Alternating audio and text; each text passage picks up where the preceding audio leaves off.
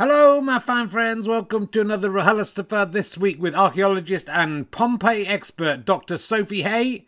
It's uh, there's some interesting stuff in this one. It's uh, pretty academic. I think you can enjoy it. I'd hardly mention Cox at all.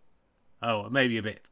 Um, hope you're enjoying these. We will be keeping them going. Um, very soon, on uh, 6th of February, we are doing two RHLSTPs live streamed from the Clapham Grand. Uh, do check out uh, my website, richherring.com, for details of how you can watch those. They will be coming up on the feed uh, non live at some point in the future.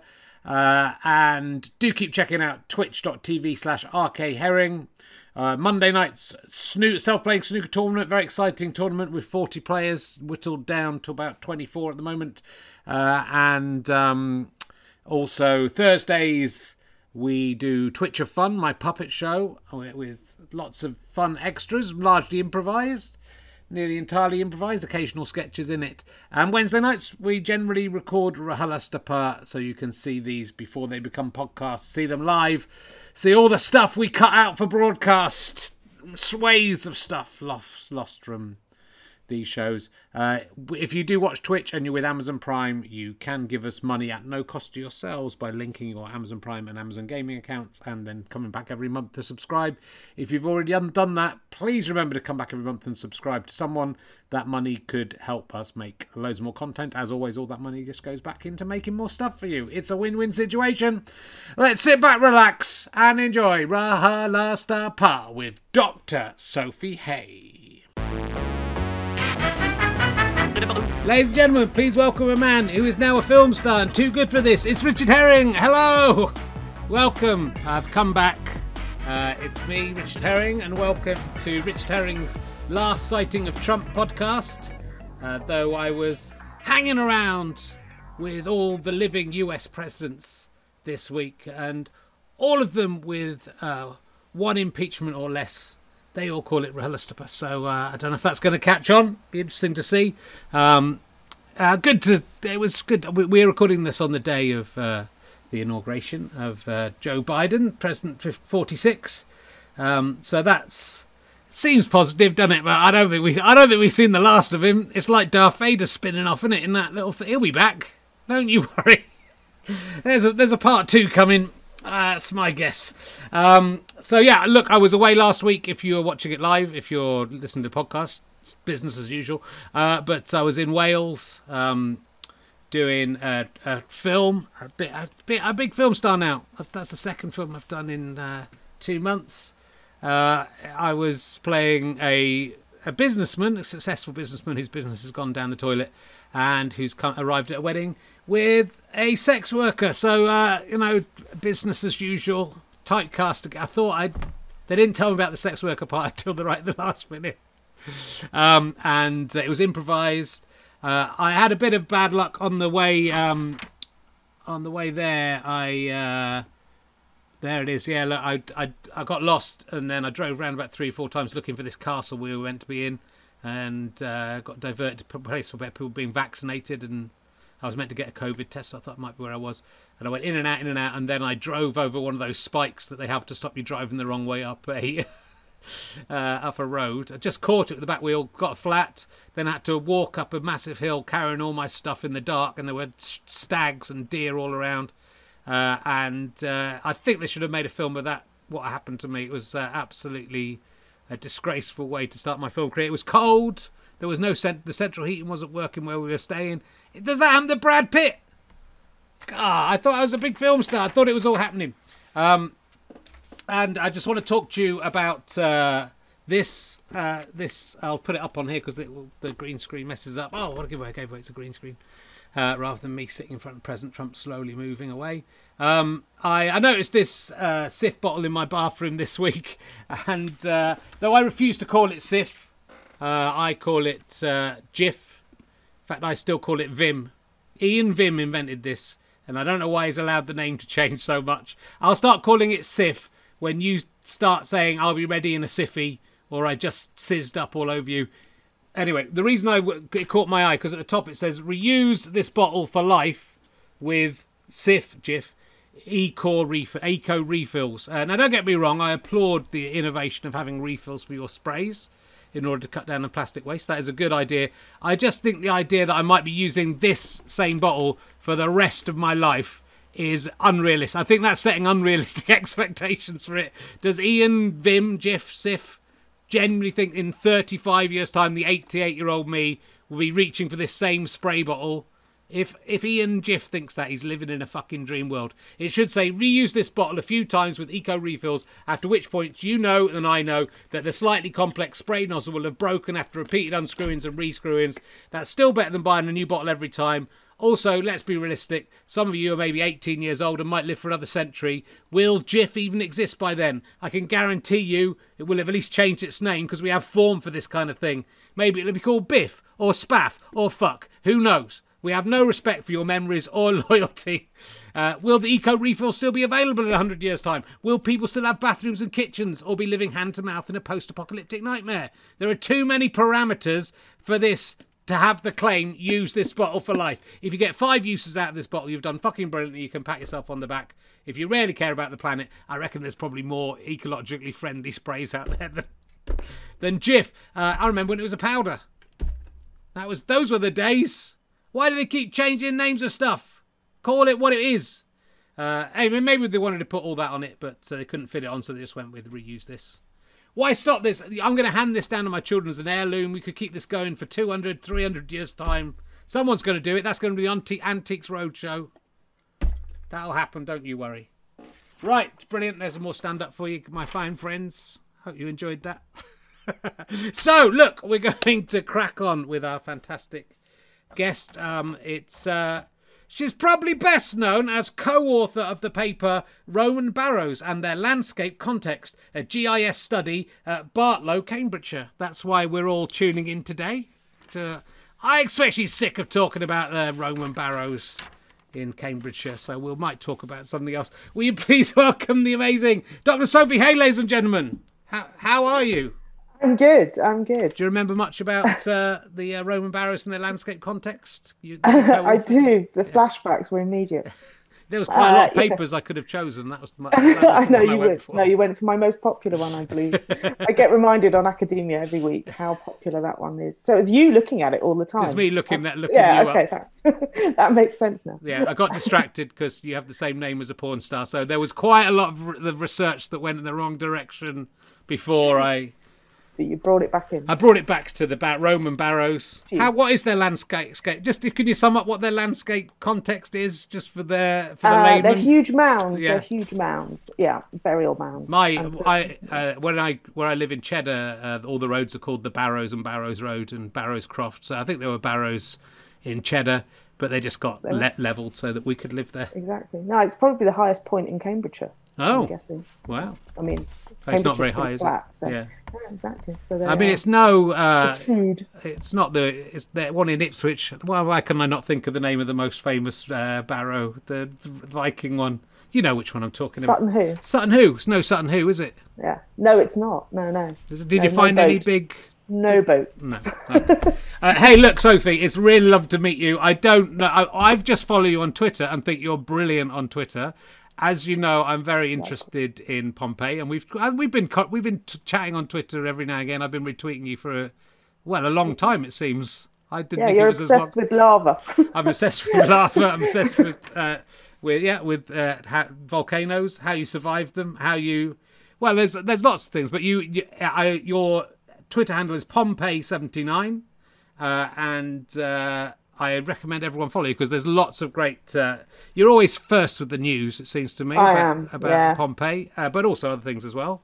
I I liked the piece of information that the Latin for hooray is io or eo. I don't know how you say it. Yeah, that and was... that is that became possibly became the exclamation mark. I learned that Indeed. from you. Did you? That's yeah. great. Yeah, I didn't I know. know. I like that. Yeah, no, and it was it was for Saturnalia because that's how they kind of used to say right. happy happy Saturnalia. All I remember, I was obsessed with. I really loved doing Latin at school. I had a great Latin teacher, and this is why I got into Pompeii, uh, because we did those Cambridge courses. Did you do those yes, Caecilius? I, I, am working on them now. Are you? Yeah, I'm going to feature in. Are you? in yeah. I bought them again. I I, I did. I didn't even do O level Latin. I worked ahead right to some of the A level ones because I loved it so much in the when I was thirteen or fourteen, and then I wasn't allowed to do Latin in my choices, so it was slightly. It would have been quite useful because I did history. yeah, no, me too. um, and uh, all I remember is Mr. Moore, our fantastic Latin teacher, made us be farmers, and we had to do the bit that went "Oige, oige, agricolae hodi non laborant." That's the only bit I remember. But I was good at Latin for a little while. That's that's better than I got. I, I'm still on Caecilius est in horto. Yeah, so Matilla, you- you- Matilla, uh, Matella est in atrium. yes. So I do remember some of it. Yeah, yeah. Uh, Quintus, Quintus is doing something. He's in uh, the garden. Yeah. Don't know what and that then is. and then Grumio the cook's always getting drunk in the kitchen. Yeah, yeah. He's he's, he's uh, It's great. So they're bringing them out again with you- what? With you featured in them as a Roman, or you just? I, I no, I, as an I feature as this sort of little archaeologist who gives them sort of top tips about the archaeology behind the story. Yeah. Um, well, it's very fa- so it's very fascinating. How did you get into archaeology first of all? Because to me, you I'd rather be a, an archaeologist than a comedian. So I'm quite jealous of you. Okay, let's give it a go for a year. See how that works out. Yeah, it works out. A day will do for a minute. Warm up gently. Um, well, I blame my parents, obviously. Uh, they took me on holidays to Greece and Italy, um, and I kind of fell in love with wandering around ruins and just sort of wondering what they looked like in their heyday. And so I thought, well, okay, let's, let's go find out. And there's only one way to do that. So. And so you became you went to university, became I an ar- and so how did you become an archaeologist? Is it I have done I did some archaeology in my year off, my gap year in 1985 1986. Uh, and one of them was at the University of Southampton, which is where you were you're a professor there or you studied there? yes, uh, no. Yeah, doc- just a worker, a worker there. a worker so bee. I was wondering because that was 85 I was wondering if by the time you were there whether people st- were still talking about me and my great all, all the time. Yeah. Yeah. yeah, No, no, no. It was it was aspire to be like Richard. Did you ever Um, work yeah. in the Meon Valley when you were went out to the? I didn't. No, no. lot I of think you'd covered it. I think well, your work there was, uh, you know. Yeah, probably. I, I was saying to you beforehand. I, I on my first day, I'd never done archaeology, and they didn't tell me what to do, and I started digging up something that I was meant to just leave and put a marker on, but they hadn't really explained it. And then for the rest of the two weeks I worked there, they put me on. He put me on a little Victorian ditch that ran through. Where you can And- do no harm. Yeah, and I found a, I found a pin, a That's good. Victorian pin, um, and I kissed a Dutch girl. That's that's what I imagine That's- it's mainly like, right? It's mainly Yes, that's all we do. We find pins and kiss Dutch women. That's what I enjoyed it. It was Yeah. nice.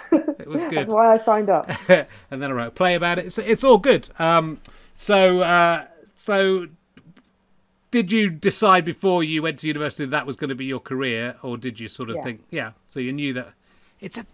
And did were you particularly interested in Roman stuff above all else, or did you? I think fall so, and I think I chose the Romans because they basically went to all the nice places around the Mediterranean. Yes. So I, it was kind of like broaden broaden out. I didn't want to do Roman Britain because I thought, well, yeah, being stuck on a moor somewhere in the middle of winter digging is not is not my bag. So No. I thought I'd, I'd choose the guys who went, you know, out into the med. So I get to go to places like Turkey and the North Africa and Italy, obviously. So, Yeah. yeah. no, I chose wisely. Yes, you didn't. Well, I've seen, I've read some of your blog. Where there's a blog where you talk about going to Uzbekistan and Iran, and Oh yeah, Yeah. that was yeah, that's more jollying. But okay, yeah, but yeah. Same, there's a same lot of travel. I don't I don't go jollying on a moor in England. No.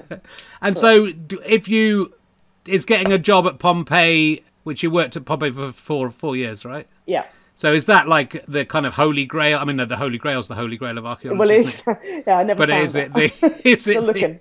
Did you ever find the holy grail? Because that's that's no, what you're looking. That's lots what you're of the holy parts, but never the grail. So is that the thing that everyone's aiming to do, or can you just say, "I'd like to go to Pompeii," and they go, "Off you go"? Uh, no, it's pretty sought after. Yeah. I, I, I, I was very lucky. My my job interview for that actually took place in a pub in London, so it kind of set the scene for what was what was to come. Uh, but yeah, no, I had worked there at university for one year, and then uh, one of the professors went off to work in Italy, and he said, "Do you want to come and?" Well, he actually sent, sent me for, for three months, and I stayed there four years. So um, Terrific. I, I, I just took longer doing the job than was, was I was supposed to. And because there's a lot of Pompeii still that has been unexcavated. Well, what proportion? Because it's I've been there a few times and it's massive, and a lot of it's on view for everyone to see. But Yeah, what proportion? one one third. Really? one third Right. hasn't been done. So yeah, two thirds you can wander around, and one third is still completely covered up to the. And is the stuff that you uh, were working on is that open to the public now, or is it is it a mixture, or is Uh, it still? it, it is a bit open. You can walk down the street now because when I Yeah. worked there, it was all closed off. But you so you can peer in. So I was working in a in a little bar on a corner, Right. which is again fitting.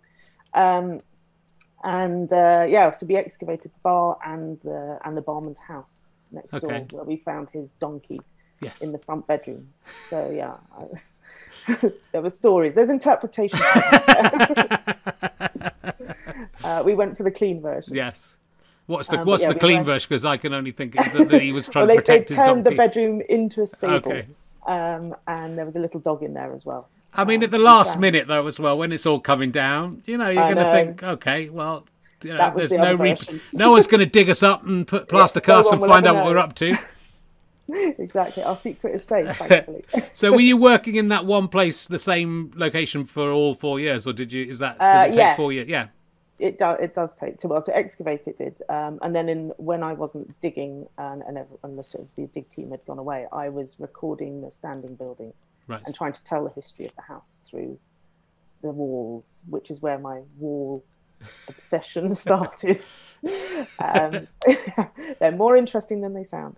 I think they are very. Well, it's quite in archaeology. That's quite. It's unusual to get walls, though, right? Well, exactly. Well, it's basically you're looking at Roman DIY. Yeah. So, um, but no Cif bottles, unfortunately. No. Well, you never know. Did, Did. did, did they recycle? Did they recycle bottles? Well, I know. I was going to say you started off with a good piece of material culture. It's, uh, it's quite impressive. it's what we need from the Roman period: is these people keeping going these these objects. So, Yeah. Well, but that's what's fascinating about Pompeii. I guess that's it is just getting that glimpse of what um, actual Roman life was like, because obviously all the histories uh, there's there's some you know the Roman culture has at least some documents and things that have survived, but it's all about the the uh, the leaders, really, Yeah, isn't it? In the wars, so you don't really get to find out much about everyday people, and that's what's sort of exciting about Yeah. Pompeii. No, absolutely. It's a, it's like a, it's like the best opportunity we have to see the layman, the little man on the corner, Yeah. and the slaves who are completely invisible normally. But yeah, our little barman, you know, he's now we've got a name for him. We found his name. Right. Um, it was it was written on some amphorae, which are those big ceramic vessels for holding wine, Yeah. and we found his name written on it. It's like a sort of delivery address essentially. It's like so they knew where to, to, to dump the wine. and it said donkey Um, fucker underneath, so you knew it was him. So it's, It was, yes, could have been- but in Latin. yeah, of course. Um, uh, but yeah, exactly.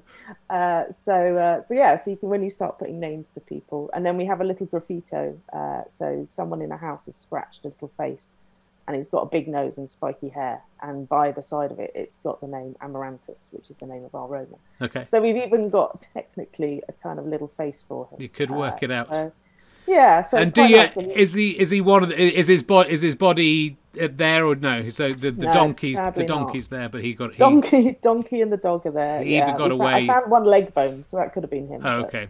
I was going to say he could have got away, but he could have died Yeah. somewhere else. Well, I was going to talk to you about a few of the developments. So the thing that interested me recently, there's been a couple of developments. I think you've tweeted about both of them, but they found a ma- that what they're saying is probably a master and a servant on uh, Yeah. escaping.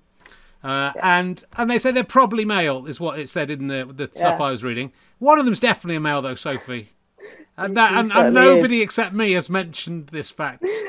Uh, you're correct. Why has nobody mentioned? Everyone's skirting around that little subject. Well, it could have, isn't that? Do you not have a duty to that man to just put a? Couldn't you put a bit of cloth? I mean, I know it wasn't you personally. We're talking. Not about. exactly. I would have done. you I would have. I would have got some pixels and placed them casually over the top. I mean, I I know, poor guy. yeah, it's well, he was nervous, so you know, it's not. It's it's a little nub there. It's not much to no, work on. no, It no. might, the main thing might have broken off in there.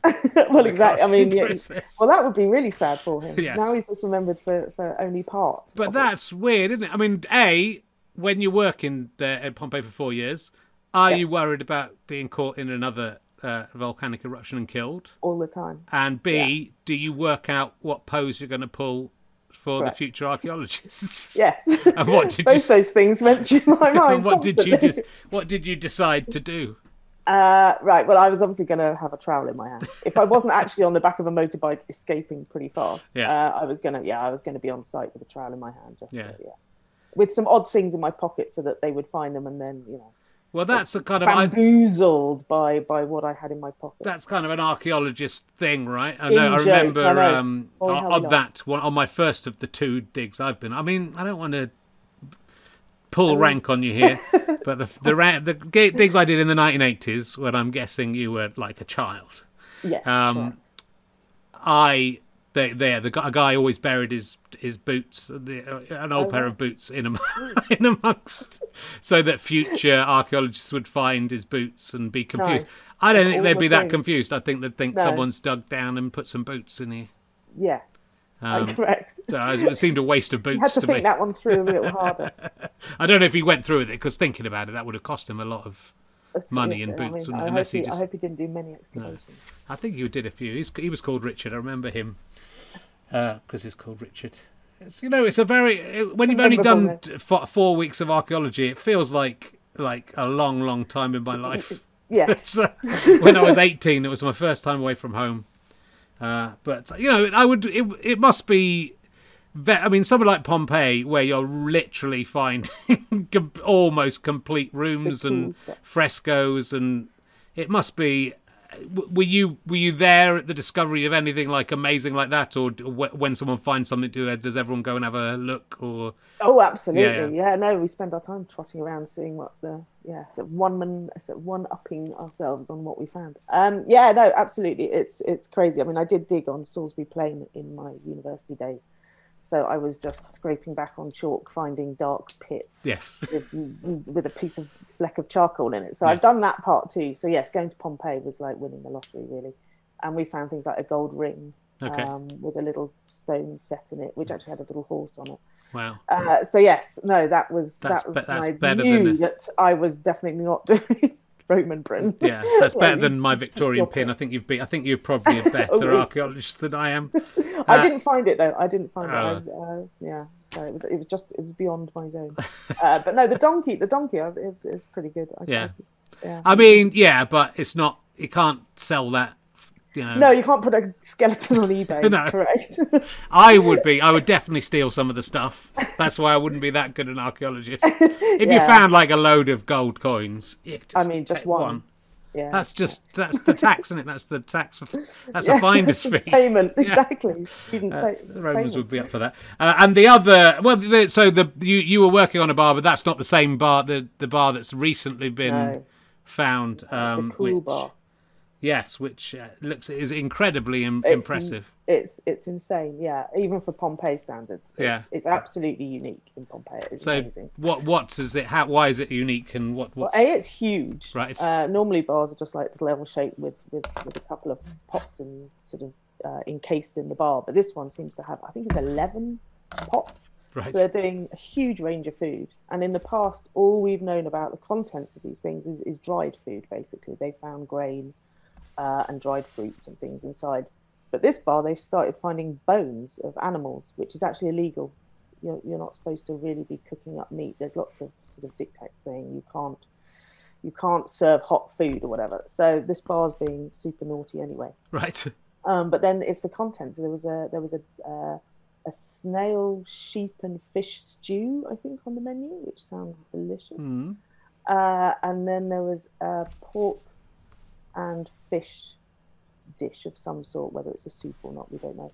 Uh, but the sort of you know early early surf and turf, if you like. Right. Um, uh, but these are amazing to, fi- to find sort of animal bones and stuff. Is is the first time in Pompeii. really? Okay. it's been dug for 250 years. That's pretty, pretty cool. Yes. Um, and then the frescoes on the bar, obviously, were That's just jaw-droppingly beautiful. I think I, I, all I saw on Twitter was everyone saying, "I want yellow in my house," and I was like, "Yeah, "Already got it." Uh, but uh, yeah, no, they were they were stunning. So there's those two sort of dead ducks. So it's kind of like having a bit of a menu on your bar. So and a very nervous-looking rooster uh, who's still alive, going, "Hang on, uh, I'm next. I'm I'm next for the pot." And so that was how that was a take was sort of takeaway food. Was that how everyone Yeah. was kind of getting their food, or was Well, a lot of a lot of people where there are Yeah. a lot of kitchens in Pompeii. I mean, they're they're not all just eating on the street. Um, there are plenty of kitchens to be seen in Pompeii. Oh, obviously, right next to the toilet, usually with basically nothing in between. right? So they didn't they didn't have the same concept of you need two doors between. Uh, I was in a hotel like that in Swansea once. Stir, they could stir and poo at the same time. Yeah. Well, you know, it's Yeah, it's well, the circle of life, isn't it? It's the circle of food. You might as well have it all in one place. straight in and out. And was it at this that this bar that the um there's graffiti on this bar saying uh, Nikia Nisia shameless shitter? Is that the Yes. So that is yeah. that the person who ran the That's what they're thinking. Yeah, he's a, he's a Greek. He's a Greek guy. He's not he's not native to uh, to uh, Pompeii. Uh, but yes, obviously loved by his clients. It sounds like they were all pretty shameless shitters, if that's the way that their toilets work. fair. Um, it's quite a specific. I mean, that's again, it's it's history. You're not expecting in two thousand years' time or whatever to have to have this thing still going. You know, that guy go, oh fuck, I'm never going to live this down. But at least when I'm dead, as he was dying, I was thinking, oh, at least that's over. No, never going to stop saying I'm a shameless shitter. And then you're exactly. turning up. Oh, look at this. Look, everyone gather round. And so, is there was there was there? I mean, there's a lot of sort of um, there's a lot of sort of rude stuff around Pompeii, right? So the Romans were quite obsessed with the penis, which I find very childish of them. Yes. Well, indeed. Yeah, indeed. but uh, what what was the? I've, I've, in my short show Talking Cock, um, I I used the the uh, Hic habitas felicitas. There's a picture of a, which I think's from Pompeii, isn't it? But it's. It certainly Roman thing. Um, it so was actually found above a, a, uh, a baker's oven. okay. So it was kind of, you know, wishing luck to the bread being cooked. So why? What was the logic? You know what the logic behind putting cocks everywhere was Um, for the Romans? Well, you have to remember it's a very it's a very male society. So the most the most sort of robust male um, symbol is obviously the penis. Um, but in fact, they use it as a sort of good luck. I mean, obviously, there's pornography as pornography, but most of the time, when you just have a random phallus hanging off a wall, uh, or on a paving stone, or in a wind chime lamp, I mean, they are pretty ubiquitous throughout society. Mm-hmm. Uh, these are more to ward off evil. right. Uh, so it's uh, it's the the fascinus, which is the divine embodiment of the of the phallus. Okay. Um, and basically, yeah, they're there to, to ward off the evil eye. So it's like you know, crossing your fingers when you walk under a ladder or whatever. It's it's it's protecting yourself, Okay. which is why they're everywhere and on crossroads, so that no accidents and things. Like that. Okay. And do you think And boys? that's their story, and they're sticking to Do you think it. the fact that you know now you know kids just draw boys draw those in the condensation and window? Do you think it's the same Yeah. thing passing down? That there's some I, I absolutely echo. do. I think there's that on that scale. There's very little has changed okay. for men, obviously. Yeah. yeah. I don't know. You know, we're not, we're not, I'm not that obsessed with my penis. Um, No, no. uh, or all of them in general. And what, what I find quite because obviously there's a lot of um, Roman literature that has we has been lost. Is there's amazing things have survived, uh, but lots and lots of things haven't survived or survived in parts or you know been quoted in other sources. Is there any chance that in that third of Pompeii and whatever's left in mm. Herculaneum that we'll discover all these lost works of I would I would love there to be a library in Pompeii that's excavated. I think that's I think if you ask most archaeologists, that's what they would say. Yeah. Although I'd like the planning office because obviously looking at walls, I'd quite like to know about how. but no, the library, the library would be amazing. But the fact is, in Pompeii, probably wouldn't get that much surviving if it's on a scroll. Right. We don't have any scrolls like they do in Herculaneum. We we have some tablets, um, which are just uh, blocks of wood with wax, which they would have written on, and we can see what they the, the wax is obviously melted in the slight increase in temperature during the eruption. Um, but the the wood has carbonized, and we can see this the scratching marks, so we can we can read those. But scrolls would be just incinerated. right, but the Um, ones in Herculaneum, Herculaneum survived, yeah. and you can read those by with Very X-ray. slowly, yes. Yeah. and are Uh, they bu- are they books or are they in a Herculaneum? Are they books or are they They're just scrolls. yeah. Yeah. So in the olden days, they used to try and unfurl them, and Yeah. that would, you know, they would take sort of five years to unfurl two centimeters or something. And now, obviously, they have cool technology where they they basically scan them, and they recognize ink letters, and they can just you can read the whole thing without even un, right? without unraveling it, which is really cool. The sad thing about that is that they're all quite boring, um, sort of texts. Right.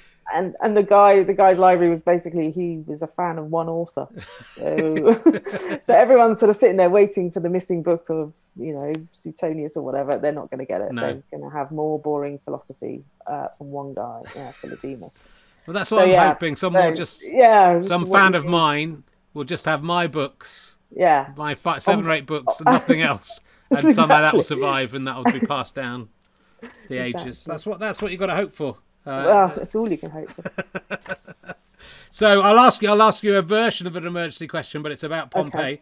If you could take away from Pompeii one item that they would have said you're allowed to, you've done so much great work sophie we're going to let you keep one thing and take it home with you and it can be a fresco or anything it can be an item what thing from that's been discovered in the whole of pompeii and all the history of pompeii Ooh. what would you would, Oh, is it the bloke with his cock out is that's what is that what you're choosing obviously kind of um oh wow um oh my god I, I, I uh, yeah, no one's ever asked me that question before. I, No, I- I, hang out with too many respectful sort of they, it's not stealing. They're saying you're such a good go, "They're allowed- archaeologist. they're They must have done that to to Indiana Jones. They must have gone, you're allowed to keep the ark. We'll let you keep one ark of the covenant. Yeah. Okay. Well, I probably would then. I would choose. I would choose the little graffito of my barman. I think Ah, that's that would be my take home. that's yeah. not worth. You could have got something worth loads of Well, money. okay. but then I wouldn't be keeping it. I'd be just putting it on eBay. yeah, some massive gold bowl. Or all the massive. You could have one of those. One. You could have a mosaic or all the walls. I know. Look what I've done. I've just. Little graffitos. what would you nice. steal? What would you steal? Um, I don't no, know from Pompeii. give. I don't know. Whatever the word is. Um, it's not stealing because they've said I can have it. I would. I would. Um, uh, oh, it is a good question. I guess I, I like the. I like the. I knew you were tweeting about this the, the other day about the dogs all having the same collars, but I like the little the, the, the mosaic of the dog, the famous one. Okay. Yeah, I've yeah. got that on the a little Cave, thing somewhere. Canem. yeah, so I'll probably I think take we've that. all as- got it somewhere on something. then I could stick that outside my front door because I have got a dog, and you have to be aware of it because she barks at you and stuff. But uh, she's not. Uh, she's not too bad. She's not too bad. Um, great. So. Uh, uh, there was, uh, yeah. I was going to ask you this another emergency question based Okay. on Pompeii. Have you ever seen a ghost in Pompeii? Did you ever see a ghost? Because if they're ghosts, they'd have to be ghosts in Pompeii. I was always amazed they didn't do ghost tours. Right. It's like if this was in England, it would be a whole thing going on. The the Italians don't seem to get ghosts, Right. And they just don't believe them. And I was I've been in Pompeii a few times at night, uh, and obviously there's no street lighting, so you are kind of you know wading around in the dark. And I was praying that I would see one. I'd love to, or just heard an agonising scream or something. Which doesn't sound that nice, but uh, no, sadly not. No, I think if there's no ghosts in Pompeii, there can't be ghosts because that is well, like exactly. no, they all died in horrible pain and with unfinished business. exactly no no i agree but no there's there's no culture of it and i yeah i've tried but i have tried honestly Maybe they just didn't like living underground all that time when they were ghosts, and they thought, "Oh, screw this, we'll go on somewhere else." And then they got dug up. If we'd only waited. a few- it's patience and so, do you feel like, obviously, as uh, I mean, Pompeii's been sort of excavated over several centuries, really, hasn't it? And people were there were medieval people trying to get in there and nick things. yeah yeah no And no. so, how much has been lost by poor archaeology through history? well yes a lot. Um, and does how- that how is that just that politely? Yeah, uh, yes. Uh, yeah no it's uh, the the 250 years worth of sort of official excavations i should say. Um, yeah it's been dug for different reasons over over a long period. So originally you know things were just being carted off if they looked nice but you know the archaeology the the little details like we're looking at bones in a in a pot they wouldn't they, they were not No. interested in that at all uh, so yes there's a massive missing element to our work which is why i think you know thank goodness there is still one third yeah. And do you feel we can wait we can wait till we can do this properly do you feel that though with that you know maybe in 200 years time archaeology will be even better and that you're missing out loads of Yes, stuff. I do all the time. so, so you Well, should stop doing you should stop digging we stuff just up stop. we should all stop Stop, until we back. definitely got to the best at being archaeology we can get exactly. because they might be able to like bring people back to life in 200 years time they might be able Oh, to wow. you know get a bit of dna and they might be able to travel back in time Now we're doing. Yeah. Now we're doing Jurassic Park. they might be able to Pom- and then you've wasted Park. it you could have got your bum and you could have been back Who needs ghosts when you have the real people? yeah, what a waste. well, And even in the time you've been working, is that I mean, there must have there's been there must have been like uh, huge advances. If in I suppose in terms like we're talking about the reading those Oh, God, yeah. scrolls. yeah, So- yeah, no. Even while I was, yeah, even while I was there, I started off hand drawing walls, and now you know they get a piece of kit and they scan them, and you can see, you know, the tiny little granules in a in a pebble. It's like, oh, geez, okay, uh, yeah. So no, it's it's it's sort of gone leaps and bounds, but we shouldn't ever really lose track of of, of what we're recording and why. I think that's No. Sensible hat on is that you know without without without looking at things uh, properly um, if we just scan things and go home we- we're missing quite a lot Yeah. Okay. that's my that's my story. Okay. Good point. Um, and do you have any strong feelings about what the date of the eruption of Vesuvius was? very strong yes uh, i'm team pomegranate i believe Okay. uh, which which means the autumn date Okay. Uh, yeah. So yes, the the traditional date, twenty fourth of August, based on one letter written by the eyewitness. So you'd think reliable, uh, but not so much because we've only got copies of this of this letter written by Pliny the Younger, and medieval scribes were a bit rubbish. yeah. And so they just, when it wasn't clear, they just kind of looked around the room and then filled in any date. So we have, I think we have the 24th of August, we have uh, the 25th of October. I think we have, even have a 5th of December somewhere hanging Right. around. Uh, but the 24th letter became kind of canon because it was the best preserved.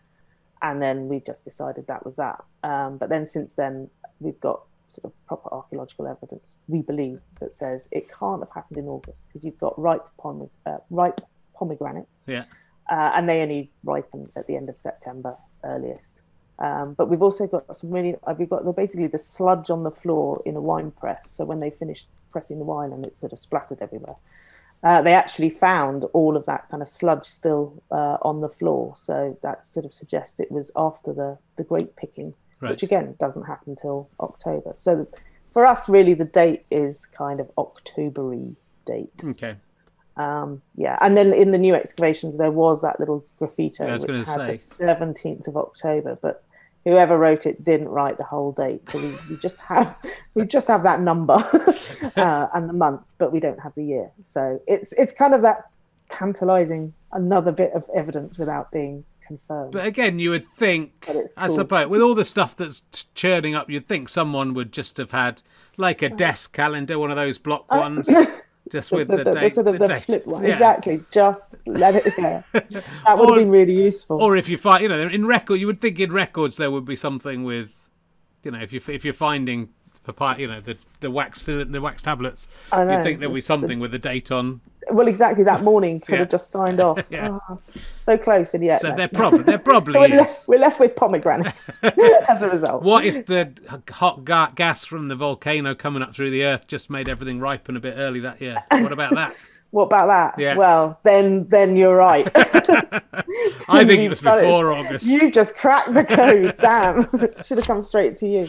And do you think Uh, is having the? I mean, there's sort of first-hand account because Pliny the Elder died in the Yes. in in the explosion, but it's his account. He was the one who sort of went in there, and then did he tell someone else about it? Who told Pliny the Younger about it? Well, no, Pliny the Younger. Well, kind of, yeah. Pliny Yeah. the Younger was watching it, so I mean, that's But from a long way off, though, he was miles away. Well, he was doing his. I've just read, had a book about it. He was do, he was uh, he was asked if he wanted to come along, Yeah. and he said, "No, I'm the younger one. You go. You're the Pliny the Elder. You go. People will think we're the same bloke eventually for a long time.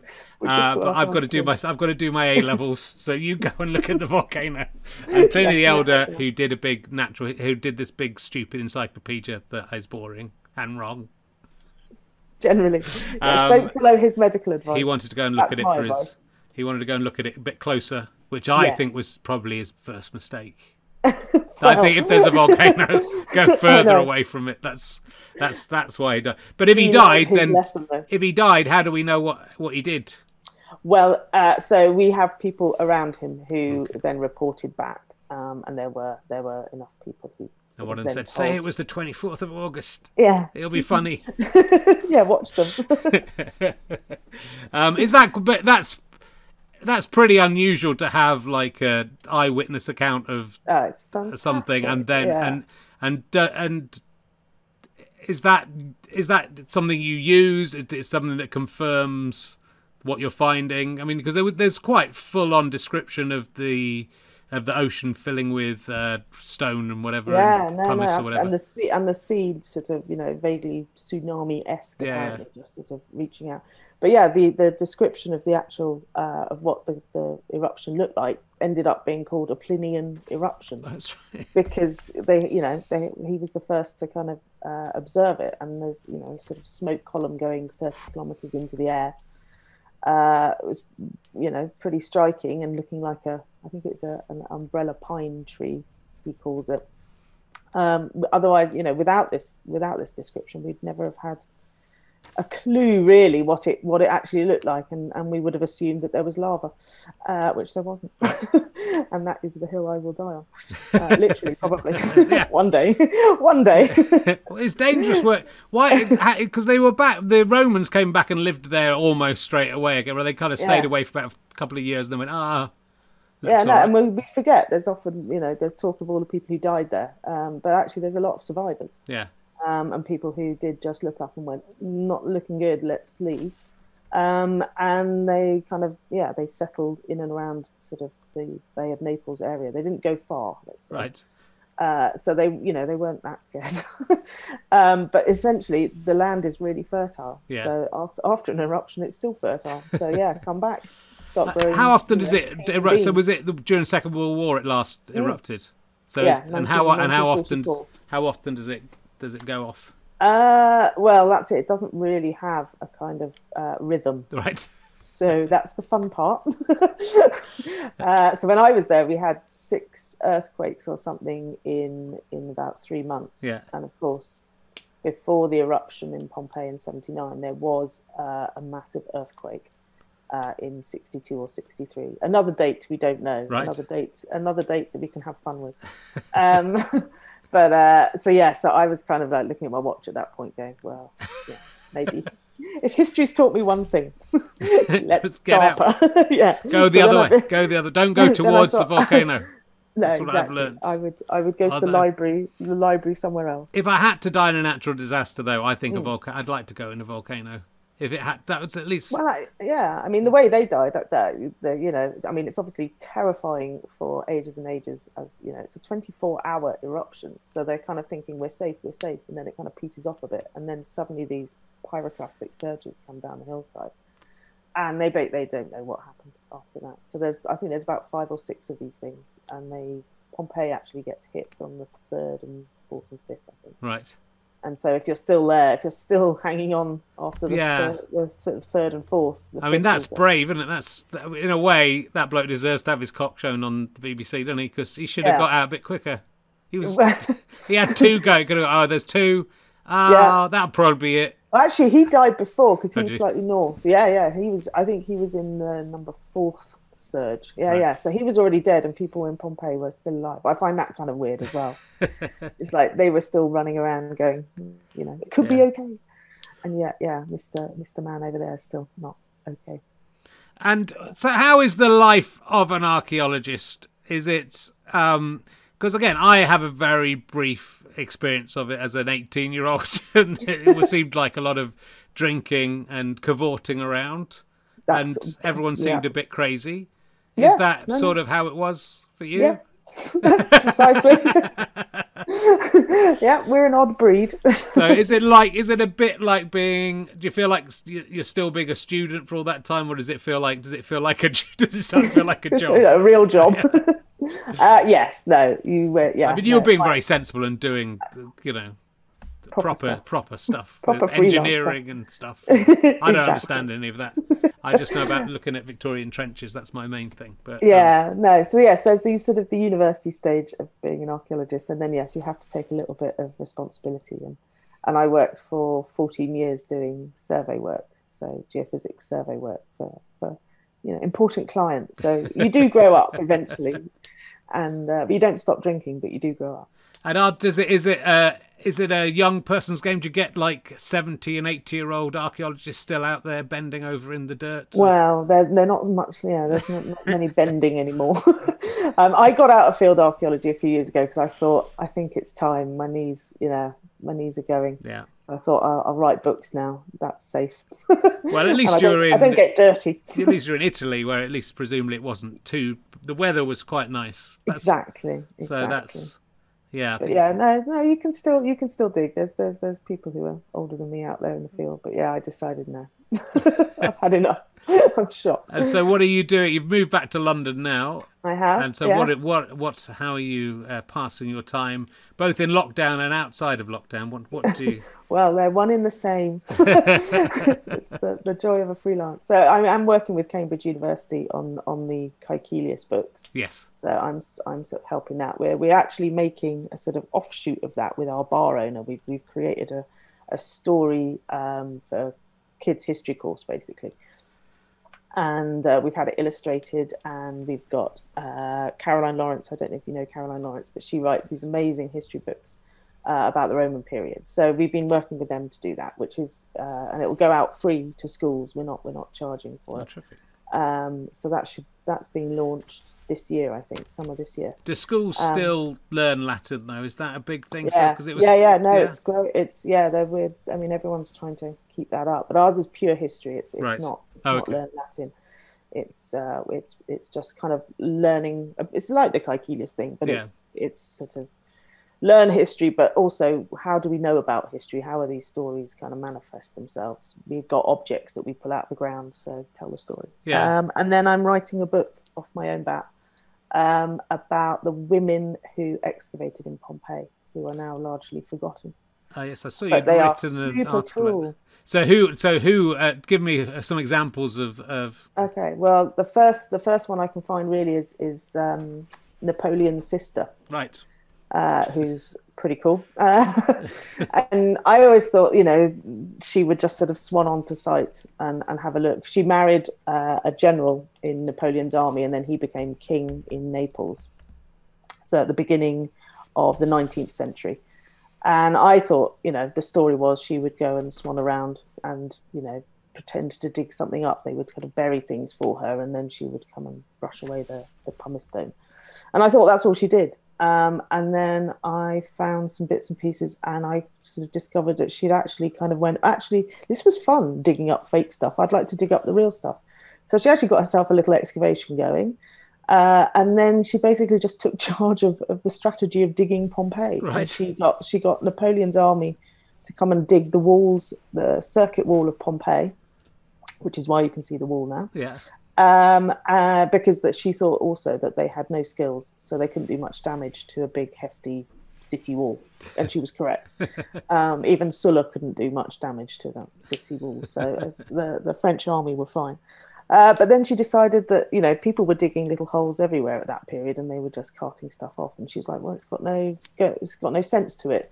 Let's open it up to the public. Let's open up all these streets so people can walk around." And you know, quite amazing stuff at the beginning of the 19th century. And nobody knows that she had any part in this. So I'm like, right, I'm going to tell her story because she's cool. Yeah, that's great. Well, you know, Um, I think it is.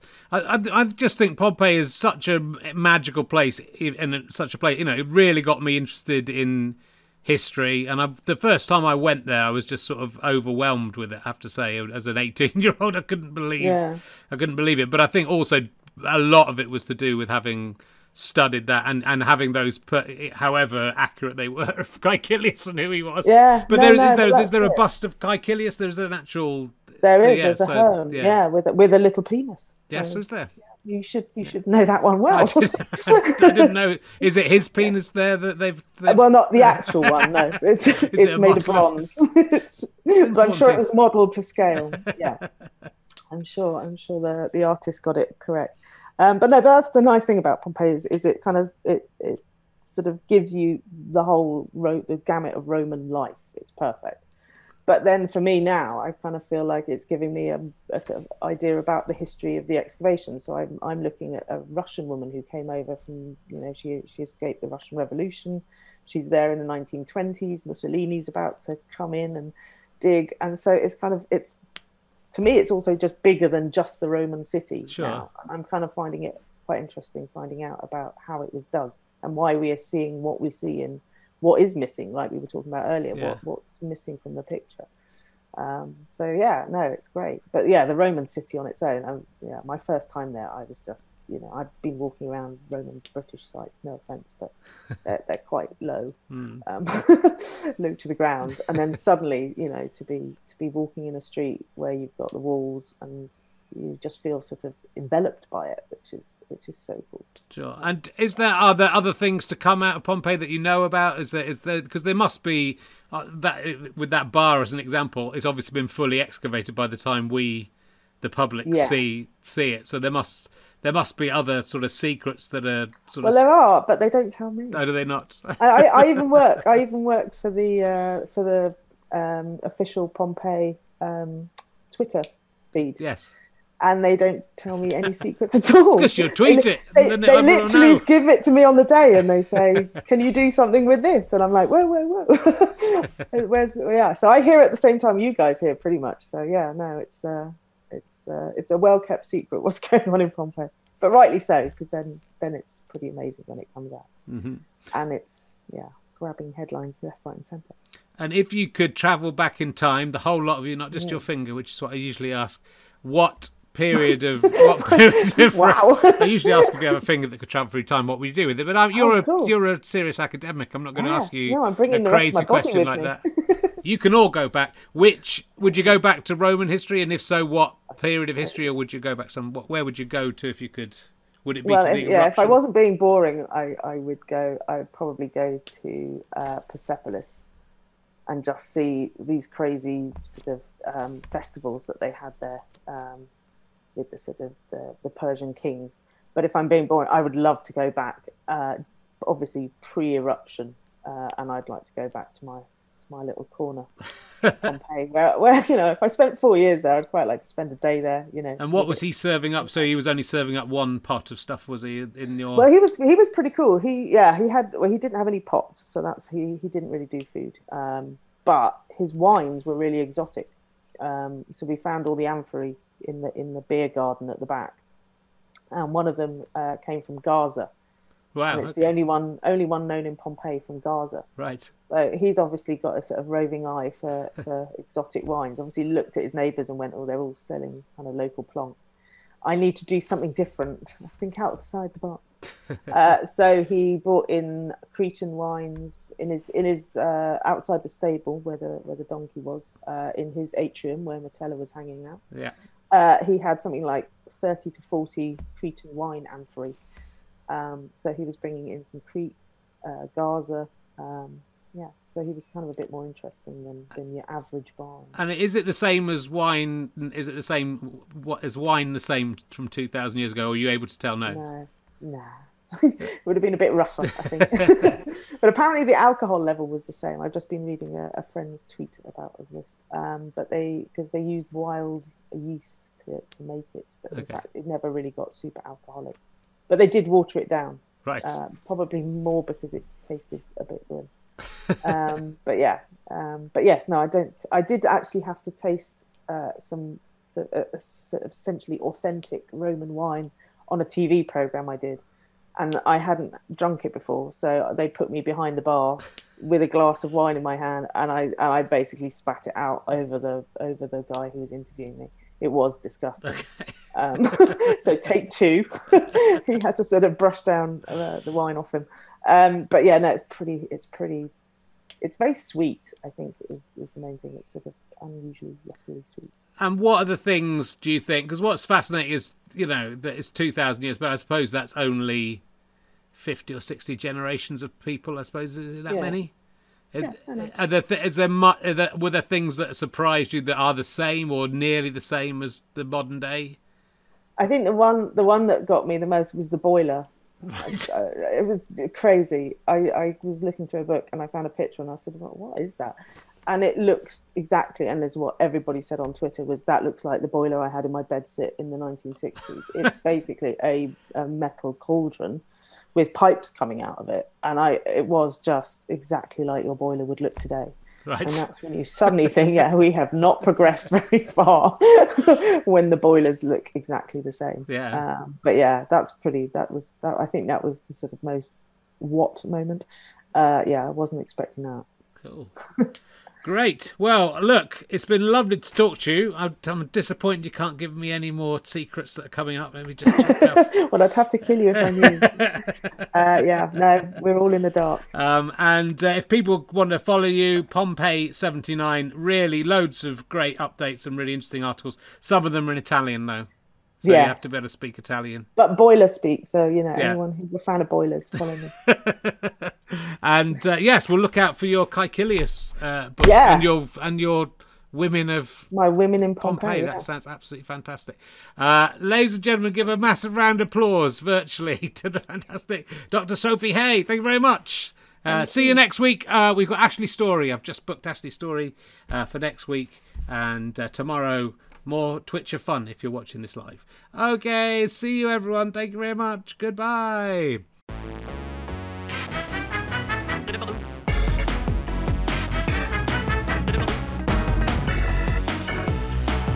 You have been listening to RHLSTP with me, Richard Herring, and my guest, Dr. Sophie Hay. Thank you to Pest for playing the music. I'm indebted to Chris Evans, not that one, Ben Walker, fantastic producer, working hard for us on uh, ad content at the moment.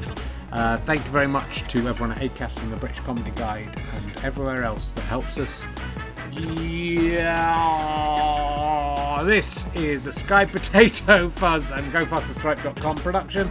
Why not become a monthly badger? Go GoFasterStripe.com slash badges. Loads of extra content, loads of fun things that you get, including a badge and a membership pack and all sorts of stuff. And again, all your money goes straight back into providing more entertainment for you at home.